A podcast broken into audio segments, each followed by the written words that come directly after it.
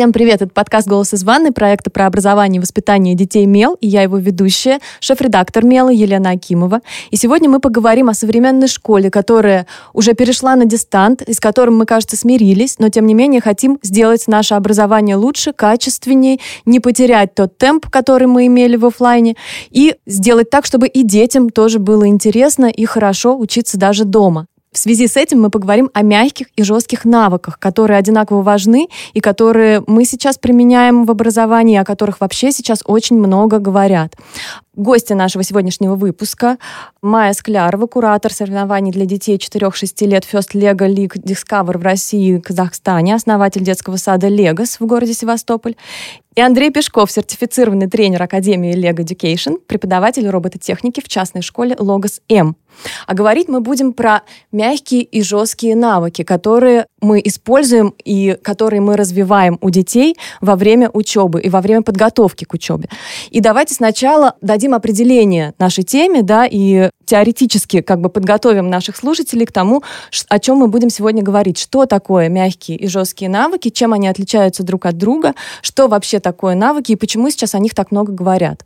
Ну, можно я начну, да?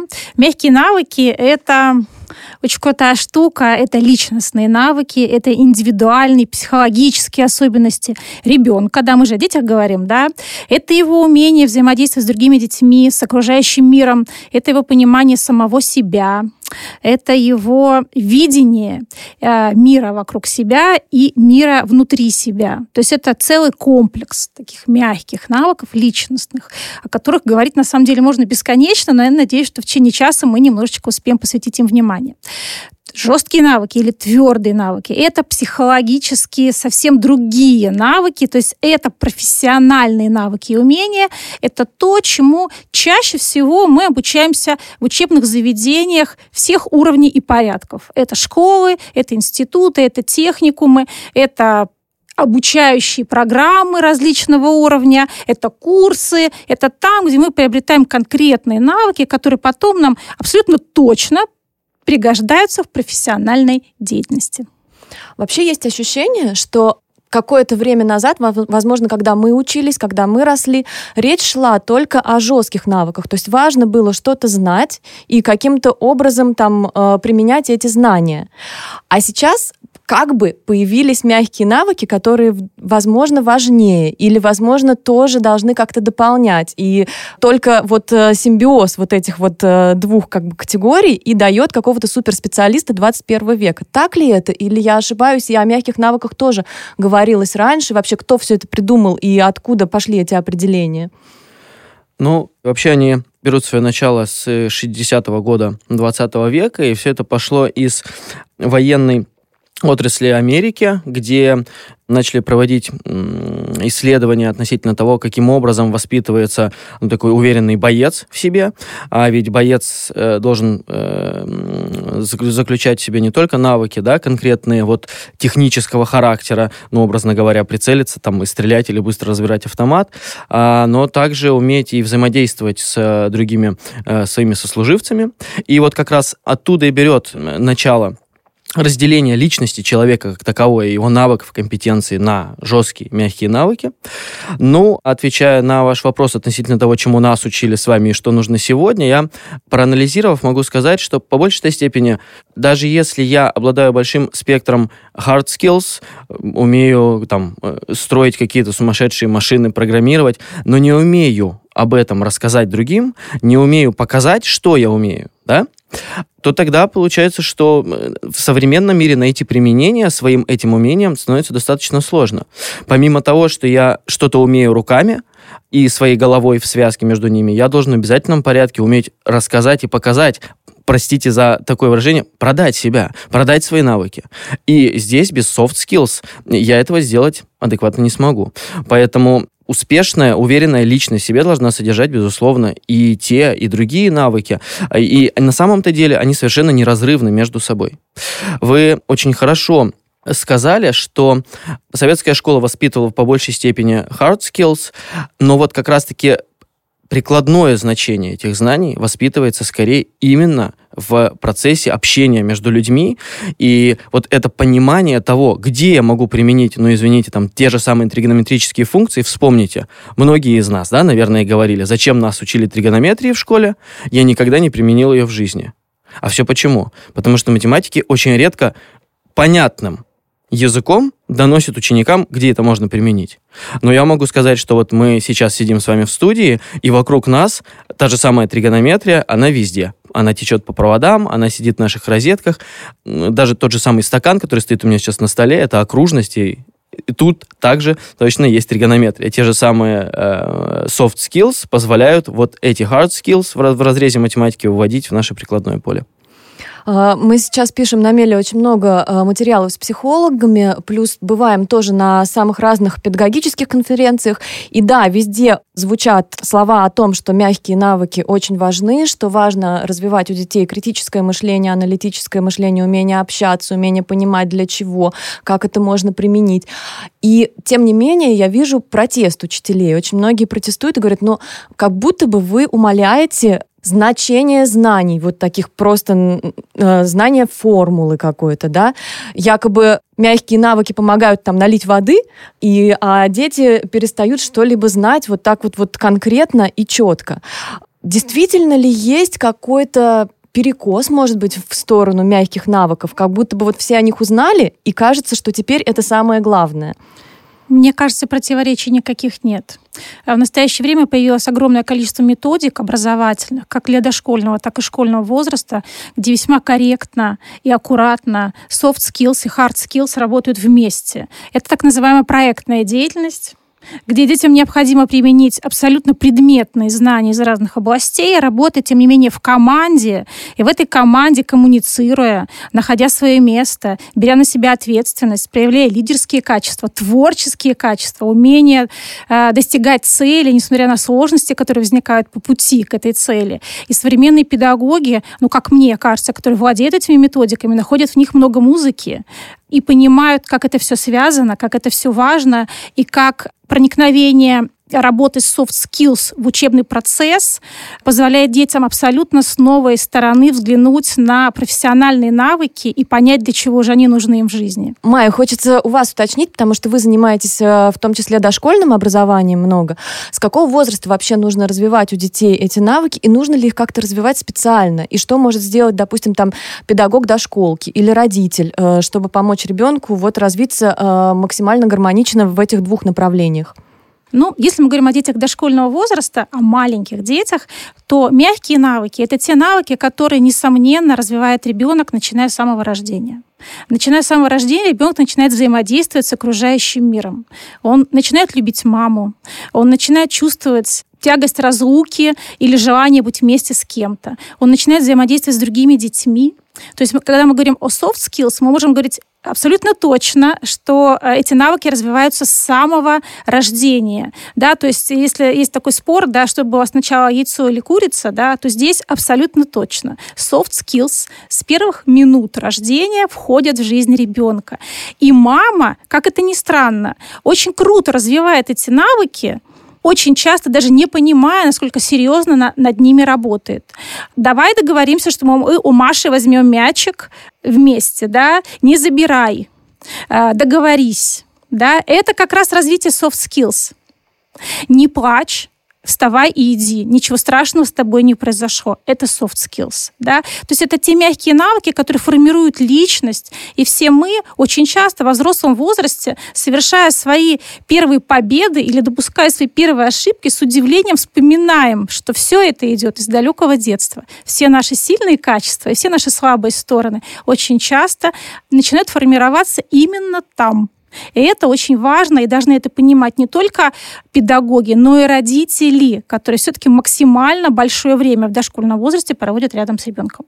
А формирование hard skills осознанное и целенаправленное происходит ближе к школьному возрасту, когда мы все начинаем понимать, что помимо того, что ребенок прекрасно играет и развивается, он должен абсолютно определенными навыками овладеть к школьному возрасту. Да?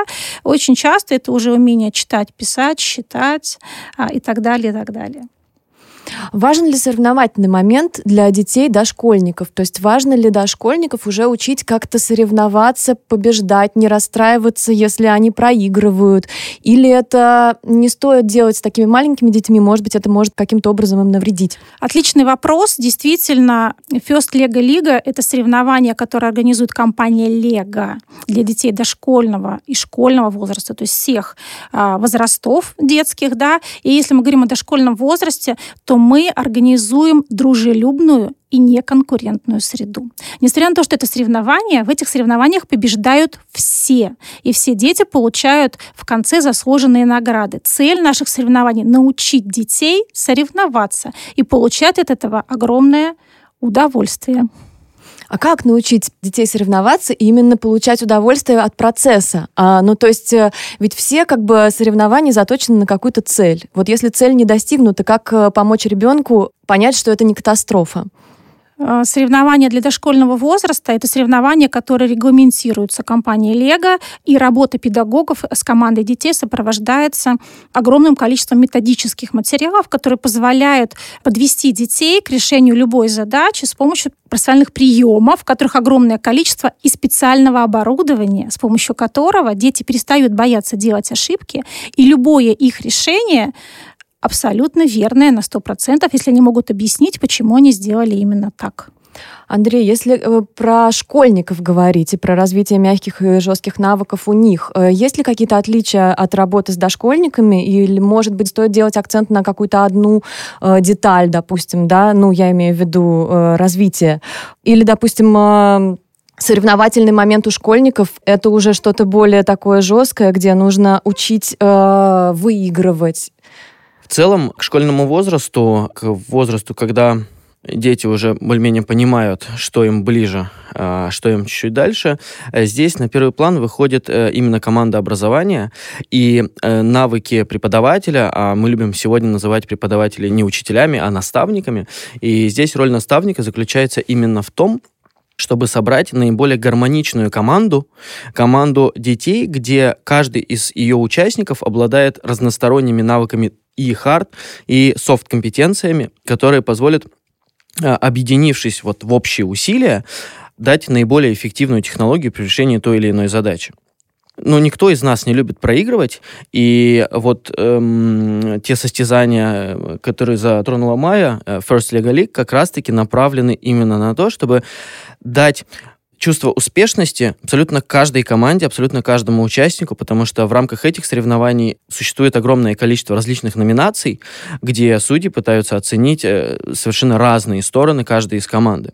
Да, безусловно, существует тройка победителей, самых лучших, образно говоря, да, которые показали наиболее сильные результаты. Но, тем не менее, каждый из команд в обязательном порядке отмечается, вызывается на сцену, награждается каким-то призом, а, что, конечно же, дает э, дальнейшую мотивацию э, участвовать в этом вновь и вновь.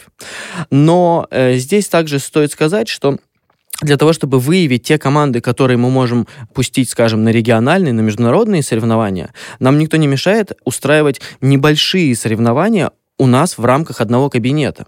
Ведь в рамках одного учебного класса дети так или иначе уже знают, кто на что способен между собой и, в общем-то, не боятся показать друг другу, э, ну, некую свою там э, небольшой проигрыш, да, что вот здесь у меня получилось хуже, а здесь чуть получилось лучше. И именно через взаимодействие внутри самого класса преподаватель уже сможет понять, каких людей отдельно он может вытащить и объединить в команду для, так сказать, дальнейшего продвижения. Не каждому из нас суждено быть олимпийским чемпионом или вообще, да, там, участвовать в соревнованиях. Кто-то э, больше любит сидеть сам на сам и писать романы, простите, да, а кто-то э, готов ехать э, и участвовать там в международных соревнованиях. И задача наставника заключается именно в выявлении э, личностей и выявлении сильных сторон у каждой личности и их развития и взаимодействия между собой. А, смотрите, вот в идеале, наверное, было бы здорово, если бы у каждого человека и те, и другие навыки были в абсолютном балансе. То есть вот я знаю прекрасно все формулы, а еще умею договариваться, критически там над ними поразмыслить, найти другой вариант, если этот не подходит и так далее. Но в жизни, естественно, так не получается. И, допустим, что делать тому же педагогу, скажем, если он видит, что ученик хорошо все запоминает, прекрасно пишет контрольные, там, э, решает задачи.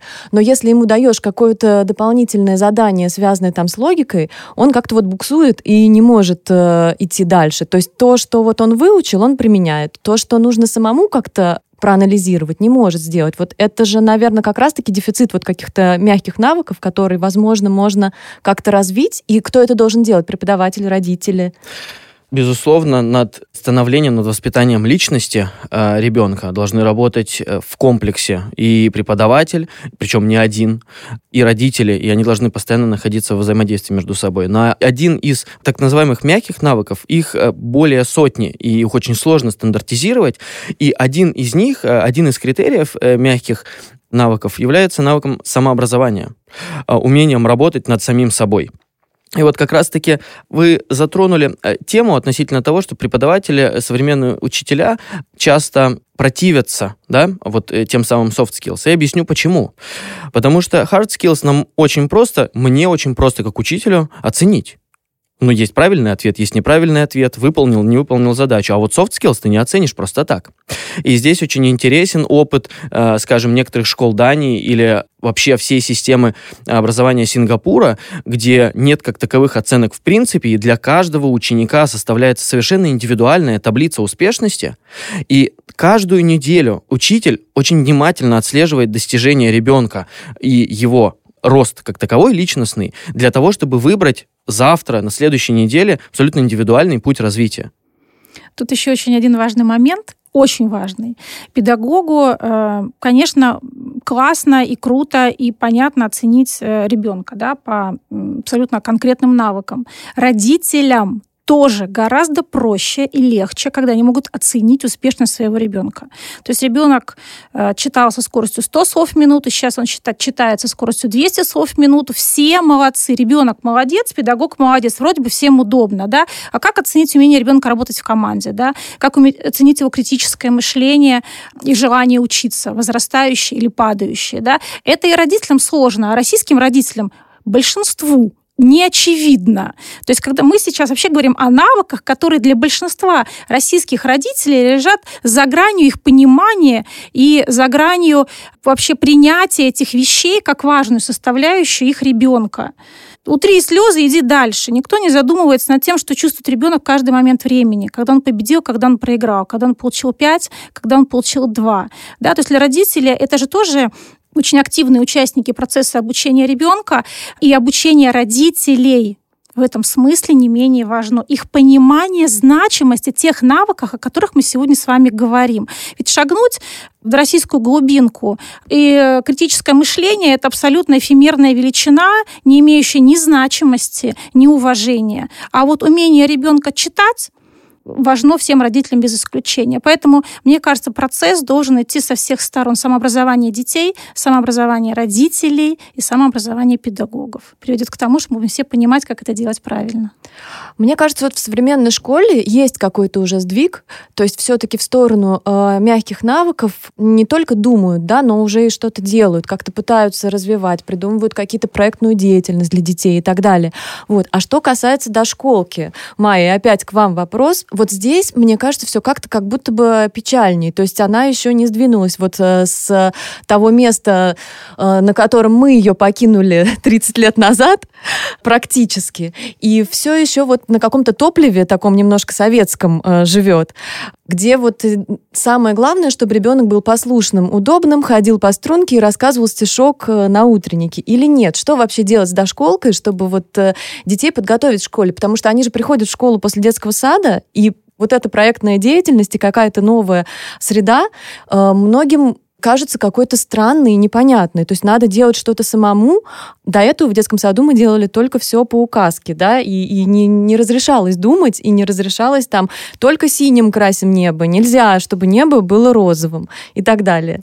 Но это абсолютно верно. Если мы говорим о государственных дошкольных учебных заведениях, то, конечно, это э, система, которая является достаточно инертной системой, и то, что мы видим вокруг себя в мире, то, что мы пытаемся впитать э, из разных стран, где все это применяется, все это круто, конечно, в классическую систему образования приходит с большим-большим отставанием, с большими сложностями и проблемами при внедрении. Да? Когда мы отдаем ребенка в дошкольное учебное заведение, конечно, нужно понимать ответственность той среды учебной, в которую попадет ребенок. И здесь нельзя не признаться абсолютно честно, что у частных учебных заведений свободы в выборе методик, которые они применяют в работе с дошкольниками, гораздо больше.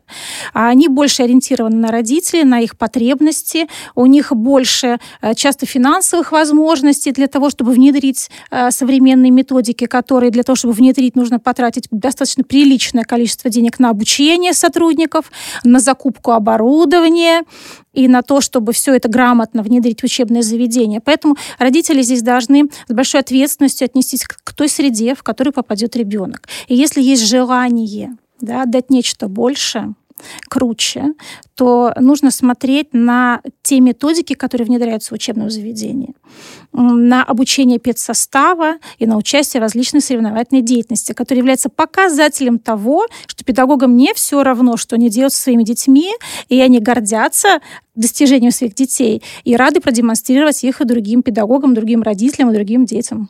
А если вот самому педагогу хочется стать круче и даже в рамках государственного детского сада, допустим, что он может сделать, чтобы каким-то образом, ну не знаю, еще лучше развить детей, дать им больше, сделать их э, более современными и адаптированными для современного мира? Он должен проявить свои soft skills. Это точно. Это точно.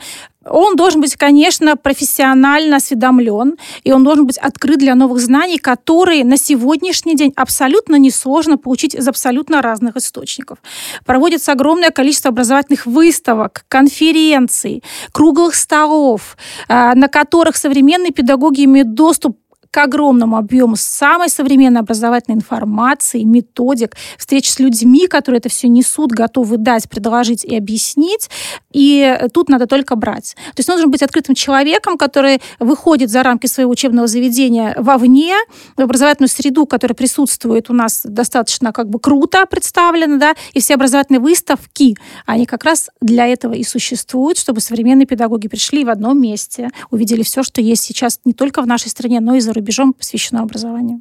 Андрей, а если о школе говорить и о том, что я сказала чуть выше, э, что школа, кажется, лучше готова к тому, чтобы внедрять вот мягкие навыки в том числе. Это так или это иллюзия, а на практике все не совсем так? На самом-то деле школа в не меньшей степени любит стандартизированный подход. Одни, э, ну, только лишь три буквы, которые вводят в дрожь, да, и в страх э, любого старшеклассника ЕГЭ, говорят о том, что, в общем-то, тем не менее, hard skills э, в школе сегодня уделяется значительно большее внимание. Самая большая проблема развития hard, э, забывая о soft, э, заключается в том, что сам ребенок перестает видеть и перестает понимать, для чего, кроме как экзаменов выпускных ему нужны эти знания. Он перестает понимать, что те знания, которые ему дают на уроках, они реально ему нужны в жизни. Ему, не преподавателю, не директору и не для отчетности школы, не для того, чтобы поступить в университет в конце концов, а ему как личности. И здесь, опять же, на первый план выходят современные подходы в образовании. А, и современный подход говорит нам о том, что образование немножко видоизменяется относительно того, как мы с вами привыкли. И наиболее эффективные результаты в обучении показывают не уроки, как мы себе привыкли их видеть, где у нас сидит три ряда, по два человека за партой, сложив руки и внимают, э, значит, словам преподавателя, а где учебный кабинет мы делим на небольшие группы, объединенные между собой, по 4-5 детей, и даем им задачу, решение которой, явного решения которой на самом-то деле не видно, и его никто не понимает.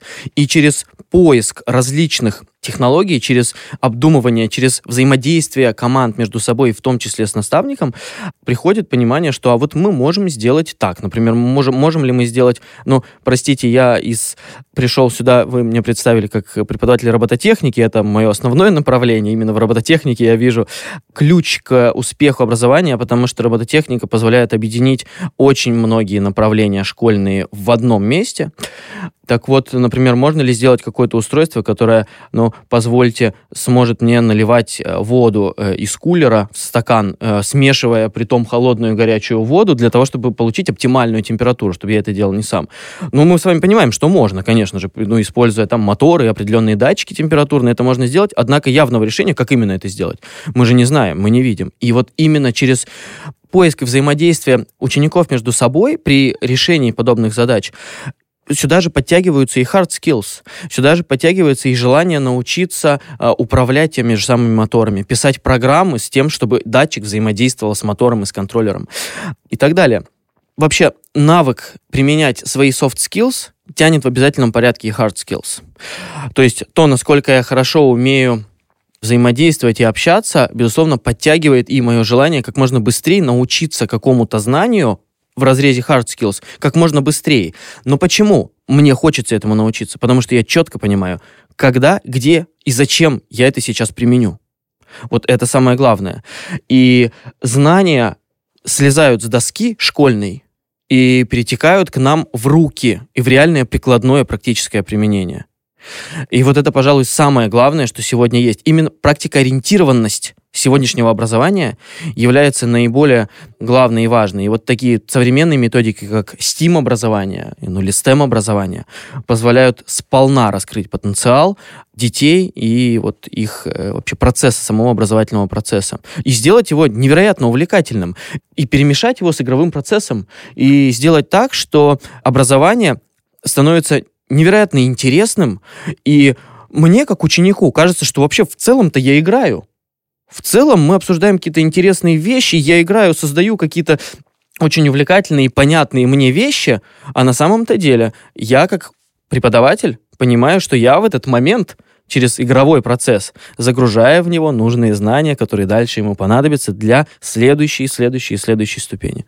Мне кажется, это очень актуально для, естественно, научных дисциплин или технических, потому что с ними всегда проблемы, да, то есть понятно, даже двоечнику понятно, в общем, для чего там ему стихи Бродского. Он может какой-нибудь симпатичной девчонке их рассказать и прослыть э, интеллектуалом, или там для чего английский, да, ну, как он на YouTube там без английского разберется.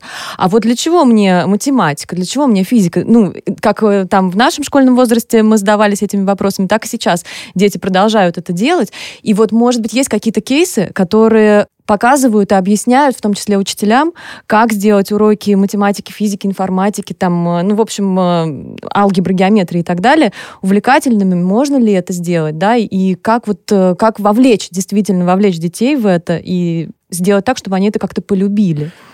Мы живем в современном э, мире электронных цифровых технологий, и никому из учеников не секрет, что ну, вот те же самые смартфоны, мы в конце концов сидим, и вокруг нас сейчас находится буквально несколько компьютеров, которые работают по тем самым принципам математики, алгебры, физики, которые собраны воедино, приправлены программным миром. Да? То есть те самые точные науки.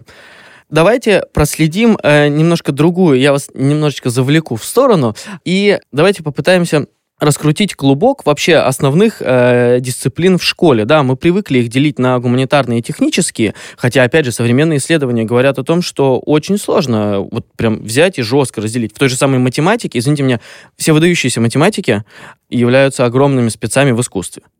И большинство выдающихся математиков играют на скрипке, пишут картины или пишут романы казалось бы, где взаимосвязь. Она на самом-то деле очень понятная. Все потому, что комплексная личность, она успешна во всем. Так вот, если мы посмотрим на школьные дисциплины, которые сегодня разделены на уроки, чего я очень сильно не люблю, междисциплинарная связь, пожалуй, один из наиболее важных моментов, которые должны показывать учителя детям, а показывают они не так часто их, к сожалению. Не имеют такой возможности. Часто, да? Часто возможность-то у них есть, а однако они... же вот э, через вот стандартизацию таблицы, ну, заполнение вот, да. дневников, они просто, у них на это не всегда остается время. Во ВГОСе прописано, что междисциплинарка, она обязательно. Однако же покажите мне школу, где физика, математика вот прям рядом идут и... Да. Еще в историю такого. немножечко ударяются. С историей очень интересно. Так вот, э, клубку, который я э, призываю вас развернуть. Давайте посмотрим не совсем корректный вопрос с точки зрения педагога, но тем не менее, как вы считаете, какой самый э, важный предмет в школьной программе? Один. Как вы считаете? Один. Вот вы дайте мне ответ. Вот просто. Ну хорошо, давайте возьмем восьмой, девятый класс. Язык. Майя, почему вы так ответили? Мне никто так не отвечает, хотя я для себя, будучи технарем, именно так ответил себе на этот, на этот вопрос. Почему? А потому что именно биология — это первородная наука, которая пыталась и пытается объяснить, как устроен мир вокруг нас. Отсюда все пошло. От попытки объяснить, что за мир, в котором мы с вами оказались и как мы с вами В устроены. биологии огромное количество математики, как мне кажется. В биологии, Химии. математике, э, машиностроении, инженерии действительно я никакой робототехник, если я не знаю биологии. Или наоборот, если я хороший биолог, я очень быстро конструирую различные машины, механизмы. Это то, на чем я лично сам погорел, придя в университет, потому что биологию я в свое время не очень любил. И я начал э, просто пить из ведер воду биологии, из различных энциклопедий, потому что понял, что мне это реально нужно, когда я конструирую свои механизмы. Так вот, смотрите, биология, наука, которая описывает нас с вами, но язык описания биологии — это химия. Химия показывает, как протекают биологические процессы. Языком описания химии является физика, которая рассказывает на более низком уровне, как протекают все эти химические процессы. Языком описания физики является математика. Математика у нас рождается из логики, логика из философии, философия из языков, истории и других гуманитарных наук. Таким образом, гуманитарные науки очень тесно связаны с техническими. Вопрос в том, как мы, как преподаватели, показываем и рассказываем об этом детям. Получается, что преподаватель одной дисциплины должен очень хорошо знать другие дисциплины. Безусловно. Все, Более причем. того, Мгм. все, всех понемногу. Никто не говорит о том, что я должен быть там э, сумасшедшим филологом для того, чтобы быть математиком, но я должен понимать основы. Чему мы учим в школе детей? Всему понемногу, для того, чтобы э, сформировать такую комплексную личность. Ведь мы ни в одном из предметов школьных не уходим ну, в современные направления, да, например, физики сегодня изучают совершенно не то, что чему учат в школе. Мы даем лишь общее понимание того, как устроен этот мир. И личность комплексно и успешна лишь тогда, когда вот она знает все это многообразие мира. И можно компилировать это еще другим образом, привлекая э, специалистов других предметов на свои уроки. Очень важно, и здесь, кстати говоря, опять же, мотивация ученика в мотивации учителя. Ребенок будет делать не так, как мы ему говорим, не так, как мы его учим. Ребенок будет делать так, как делаем мы сами. Таким образом, если я показываю ребенку, как я взаимодействую с другими учителями, с учителями других предметов, так он и будет понимать, что, оказывается, математика-то с физикой связана. Очень часто физик пишет какое-то уравнение на доске для поиска вполне конкретного какого-то момента, а школьники по тем или иным причинам не могут решить это уравнение. После чего физик в основном начинает ругаться на учеников. Вместо того, чтобы сходить в кабинет математики, взять за руку математика и показать, каким же образом физика и математика в лице этих преподавателей взаимодействуют между собой. Однако же каждый часто, каждый вектор свой направляет в свою сторону, и у нас получается вот такая вот непонятная точка, которая движется не вперед по одному направлению, а которую дергают в разные стороны. Еще и пытаясь оценивать успешность ребенка по пятибальной шкале, что, в общем-то, в целом совершенно неуместно. Возможно ли вообще все это реализовать в рамках вот современной школы и современного ВГОС? Вот э, есть какая-то государственная школа, пусть она небольшая, но там классный директор, э, мотивированные, заряженные, не выгоревшие педагоги. Вот они хотят, э, как-то не уходя из ВГОС, это я понимаю, что какой-то фантастический фильм сейчас э, сочиняю, но тем не менее, сделать то, о чем мы сейчас говорили. Это возможно? Или все-таки вот эта инерция какая-то, она мешает и все? Да, да и еще раз да. И вы абсолютно правильно начали с директора. Все идет от руководства. И как э, руководитель заряжает своих преподавателей на работу, так же и преподаватели заряжают на работу своих учеников. Я вам скажу больше. Реализуя проектный метод, ребята очень быстро понимают, что школьная программа, оказывается, не такая уж и сложная. В ЕГЭ нет ничего сверхъестественного. Вопрос в том, что, что для меня является целью. Сдать ЕГЭ или реализовывать свои проекты, работать на свое собственное портфолио, а ЕГЭ воспринимать лишь как ну, необходимый шаг, который должен пройти, не более того. Если говорить о дистанции, к которому сейчас все возвращаются или уже вернулись на 100%, каким образом можно сохранить вот это вот, потому что э, что касается мягких навыков, это там командная работа, это какое-то постоянное взаимодействие друг с другом, коммуникация налаженная, очень хорошая.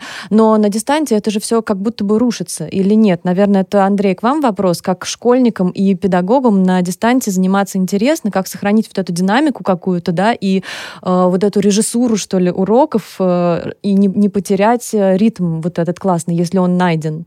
Или найти его, если его не было. Здесь все зависит от личности, от конкретной личности преподавателя. И вам приведу такой пример. Значит, одна знакомая рассказывала мне, что ее детей перевели на дистант. И теперь ее дочка занимается с математиком, которому уже под 70 лет, через Zoom. Данный профессор не умеет сам Zoom включать, поэтому ему включают его помощники. Однако же после данного занятия дочка приходит к маме и говорит, ты знаешь, у меня было ощущение, что он сидел вот здесь прямо передо мной. Я, во все, я совершенно не почувствовала, что между нами несколько километров, что мы общаемся на расстоянии. Э, харизма человека, умение доносить свои мысли интересно, пожалуй, не меняется вот от самого инструмента, да, при взаимодействии. Безусловно, мне э, несколько сложнее. Мне вот как э, преподаватель, я понимаю, что мне иногда хватало взгляда, для того, чтобы что-то объяснить э, ребенку. Сейчас мне недостаточно взгляда, нужно что-то сказать. Однако же, если я уверен в том, как и что я даю, мне, мне без разницы, в каком формате это происходит. Это во-первых. Во-вторых, современные дети в целом достаточно сильно привыкли общаться онлайн, они постоянно переписываются между собой, созваниваются, и здесь как раз-таки я вижу большее неудобство именно для нас, кто привык вживую общаться, нежели чем для детей. Дети абсолютно спокойно относятся к тем самым Zoom-конференциям, и даже без участия меня, реализуя какой-то проект, созваниваются между собой, общаются, потом скидывают мне записи того, что у них было, я понимаю, что, ну, у меня возникает ощущение, как будто бы они сидели в одном кабинете. На самом деле э, обучение не заканчивается в рамках э, урока, в рамках там, учебного кабинета, и мы с вами понимаем, что э, успешный человек учится всю свою жизнь. И, например, самое главное, что я пытаюсь донести детям, это что твой дом, твоя комната — это самая лучшая исследовательская лаборатория, которая может быть, потому что там он себя чувствует спокойно. И обучение можно спокойно продолжать дома, и самое главное, продолжать его самостоятельно. В частности, мы я работаю с конструкторами Лего на своих занятиях которая позволяет э, реализовывать не только там какие-то постройки, да, но и э, заниматься программированием и вообще оживлять свои модели. Но сейчас есть возможность заниматься этим и дома. Например, такое новое решение, как Spike Prime, позволяет полноценно работать дома, имея дома такой набор и используя различные курсы, такие, например, как курсы, записанные там на Фоксфорд, которые позволяют ребенку, сидя у себя дома, перед компьютером, получать все те же самые знания, а может быть даже и более успешно и удобно для него их получать. Почему? Потому что, опять же, ребенок, сидя дома в своих стенах, он чувствует себя э, намного более спокойно, и он не боится ошибаться дома и может работать в своем темпе, что тоже очень важно. Кто, кому-то нужно больше времени на усвоение информации, кому-то меньше.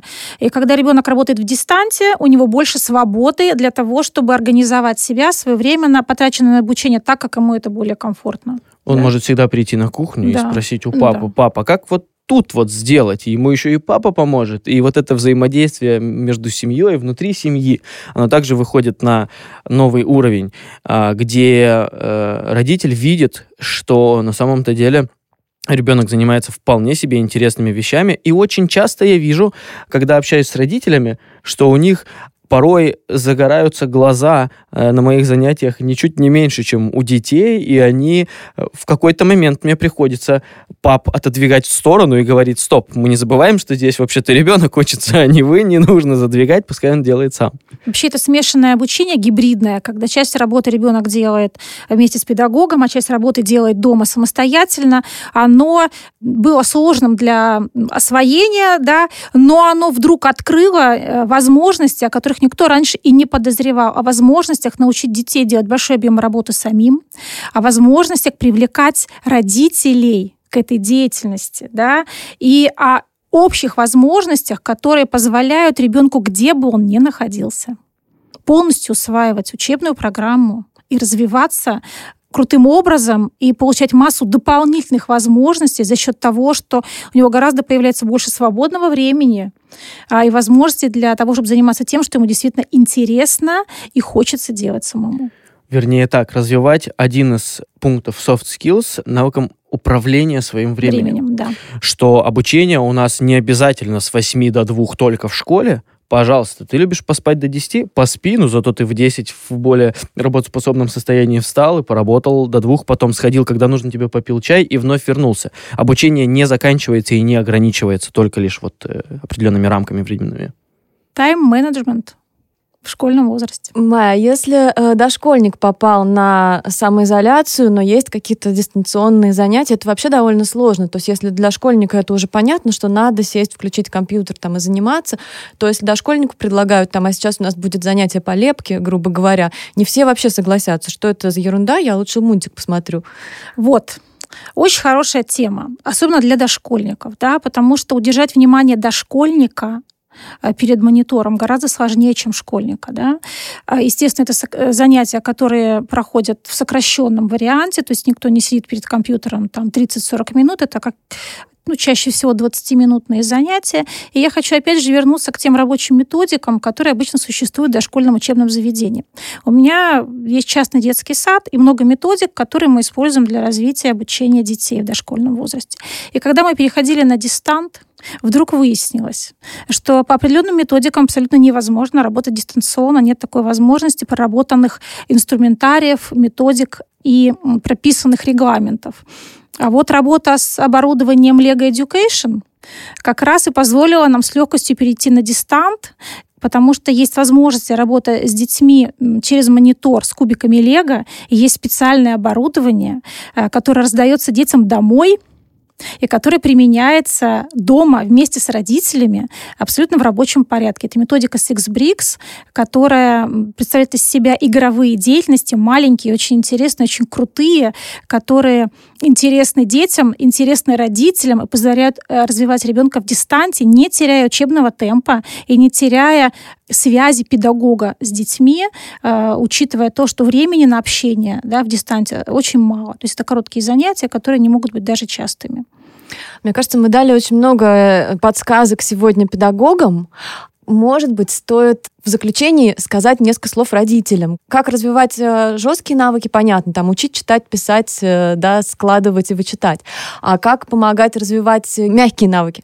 Что нам нужно для этого делать? И нужно ли что-то делать особенно, то есть или просто быть, э, не знаю, с детьми открытыми, добрыми, классными и незашоренными.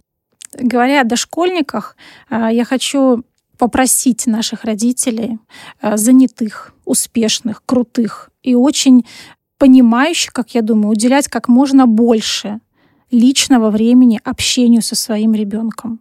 Быть неравнодушным к своему ребенку, не относиться критически к тому, что у него получается, что у него не получается, и просто любить его, независимо от того, э, реализует он наши мечты или идет своим путем. Андрей, есть что добавить? Пожалуй, общаться с э, своим ребенком на равных, так как ты общаешься с э, таким же взрослым человеком, показывать и показывать на собственном примере, как бы ты решил подобную задачу. Самое главное, показывать, как ты сам избегаешь или, вернее, решаешь различные проблемные моменты, которые возникают у тебя в жизни. Показывать только собственный пример работает, и ну, полноценное общение э, и сопереживание поможет развить вот те самые soft skills. Спасибо большое. С нами сегодня были Майя Склярова, куратор соревнований для детей 4-6 лет First Lego League Discover в России и Казахстане, основатель детского сада Лего в городе Севастополь, и Андрей Пешков, сертифицированный тренер Академии Lego Education, преподаватель робототехники в частной школе Логос М. Спасибо. Спасибо. Наш подкаст можно слушать во ВКонтакте, Яндекс Музыке, Apple подкастах, Google подкастах, и мы будем рады, если вы оцените подкаст в приложении. Это поможет другим узнать о нас. Подписывайтесь на нас в соцсетях. Ссылки мы оставим в описании. Мы благодарим наших партнеров компанию Storytel за помощь в записи этого выпуска.